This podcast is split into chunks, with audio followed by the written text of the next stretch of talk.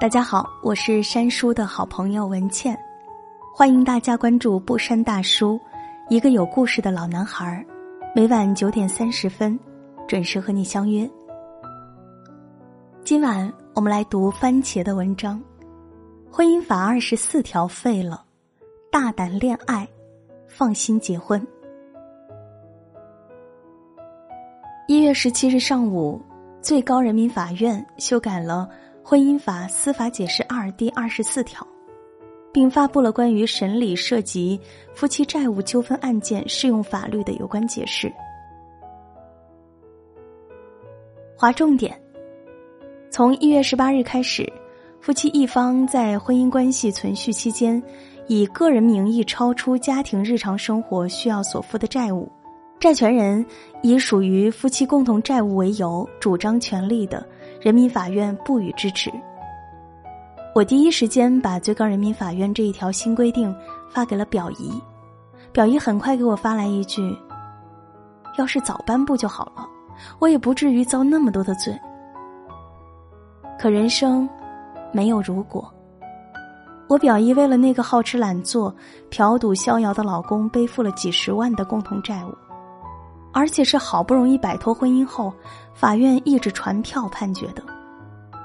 那段时间，她经常会陷入一种恐慌之中，她不知道老公在外面存在多少债务，不知什么时候她就会变成了理所当然的欠债方。她被迫接受了这种不想要的生活。那些年，她常说的一句话是：“结个婚还提心吊胆的，生怕遇人不淑。”这些公平吗？答案当然是否定的。而表姨被连坐的遭遇不是个案。说到被迫还债的女人，小马奔腾前董事长李明的妻子金燕，绝对是一个绕不过的女人。二零一四年一月二日，丈夫李明突发心肌梗塞去世，风雨飘摇的小马奔腾面临空前的危机，金燕也变成了李明的遗孀。也就是这个时候，金燕才知道了，老公为了融资与建银文化签订了一份对赌协议。按照这份协议的规定，小马奔腾在二零一三年十二月三十一日前完成上市，否则作为投资方的建银文化可以要求李明一次性收购建银文化所持有的小马奔腾的股权。法院最终判决金燕要承担丈夫遗留下来的两亿债务。知道这个结果后，金燕声嘶力竭的呼喊：“我不是李明的附庸，他的债务凭什么要我来偿？”金燕对法院的判决一百万个不服气，他表示自己对对赌协议并不知情。为了证明自己，金燕在法庭上提交了自己独自在国外工作的证明、工资单、社保记录，提交了自己创办的个人独资的素食餐饮。和食品公司的证明，证明在很长一段时间内，他与李明是有各自的事业和生活的。但这些没有丝毫用处。根据当时的法律，这笔债务的确是李明、金燕婚姻存续期间发生的债务，应当按照夫妻共同债务处理。法院的判决没毛病，因此他必须替李明还两亿赌出来的债。我读者的故事。她和老公感情不好，老公在外开公司，经常隔三差五的更换女友，甚至不给她和孩子生活费，两人基本上不联系，常年分居。她找我倾诉，说很痛苦，我劝她离婚，放过自己。她说：“姐啊，我们都过了这么多年了，我想等他玩够了，应该就会回来了。”就这样。这份婚姻在她的妥协中，僵持了五年。后来她老公破产了，欠下巨额债务，因为受不了债权人和银行的压力，她老公突然之间消失了。债务完全与她没有关系，她也不知情。但银行和债权人很快找到她，要求她替丈夫偿还。虽然她非常不情愿，但却不得不履行法院的判决。从此以后，她带着孩子含辛茹苦、省吃俭用的生活。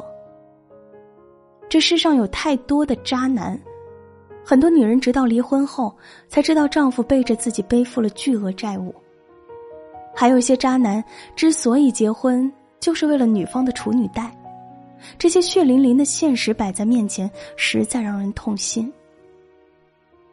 著名诗人舒婷有一首诗叫《致橡树》，他在里面写道：“不愿做攀藤的凌霄花。”增添你的高度，衬托你的威仪，而是要做一株木棉，在你的身旁摇曳，相伴快乐，风雨共担。如果可以，婚后我们都甘愿做丈夫背后的女人，默默的支持他们的事业。如果我们相亲相爱，你为这个家庭付出而背负了债务，我必定不离不弃，共同面对。然而，这世上总存在这样的男人，他们得意时完全不把我们放在眼里，落魄时埋怨我们不肯与他们同甘共苦。你待我苛刻，又如何让我有力挽狂澜的魄力？婚姻其实是一面镜子，这里面藏着最真实的反馈。你怎么待我，我自会怎么待你。最高法的解释，让我们的内心变得踏实。它保护了不知情配偶的权利。大家可以大胆恋爱，放心结婚了。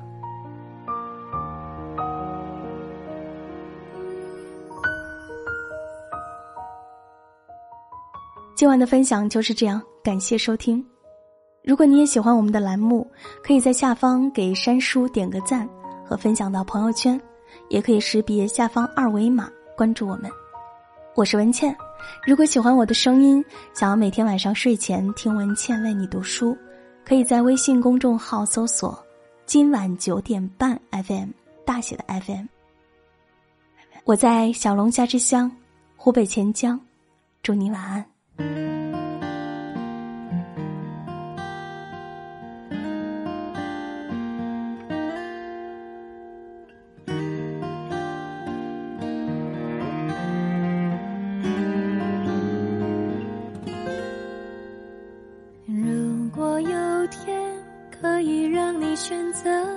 人生重来或继续，我不知道你的答案最后会是真情或假意。我希望从蓝天到明里，所有你想要的都别随风去。告诉我吧，别再沉默如谜，聚散随意，像红尘来去。告诉你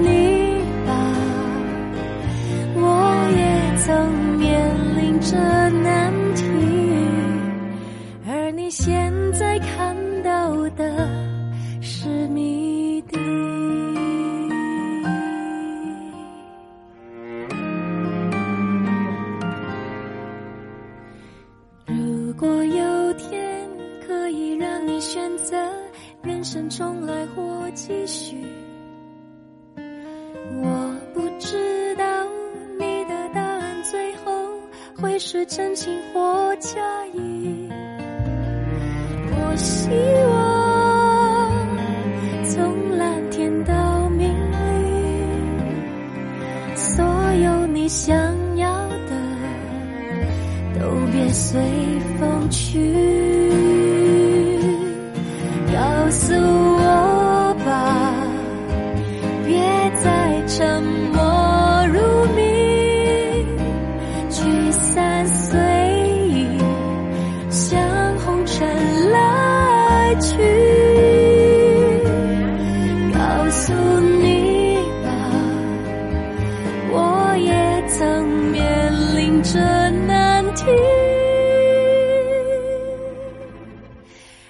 现在看到的，而你现在看到的，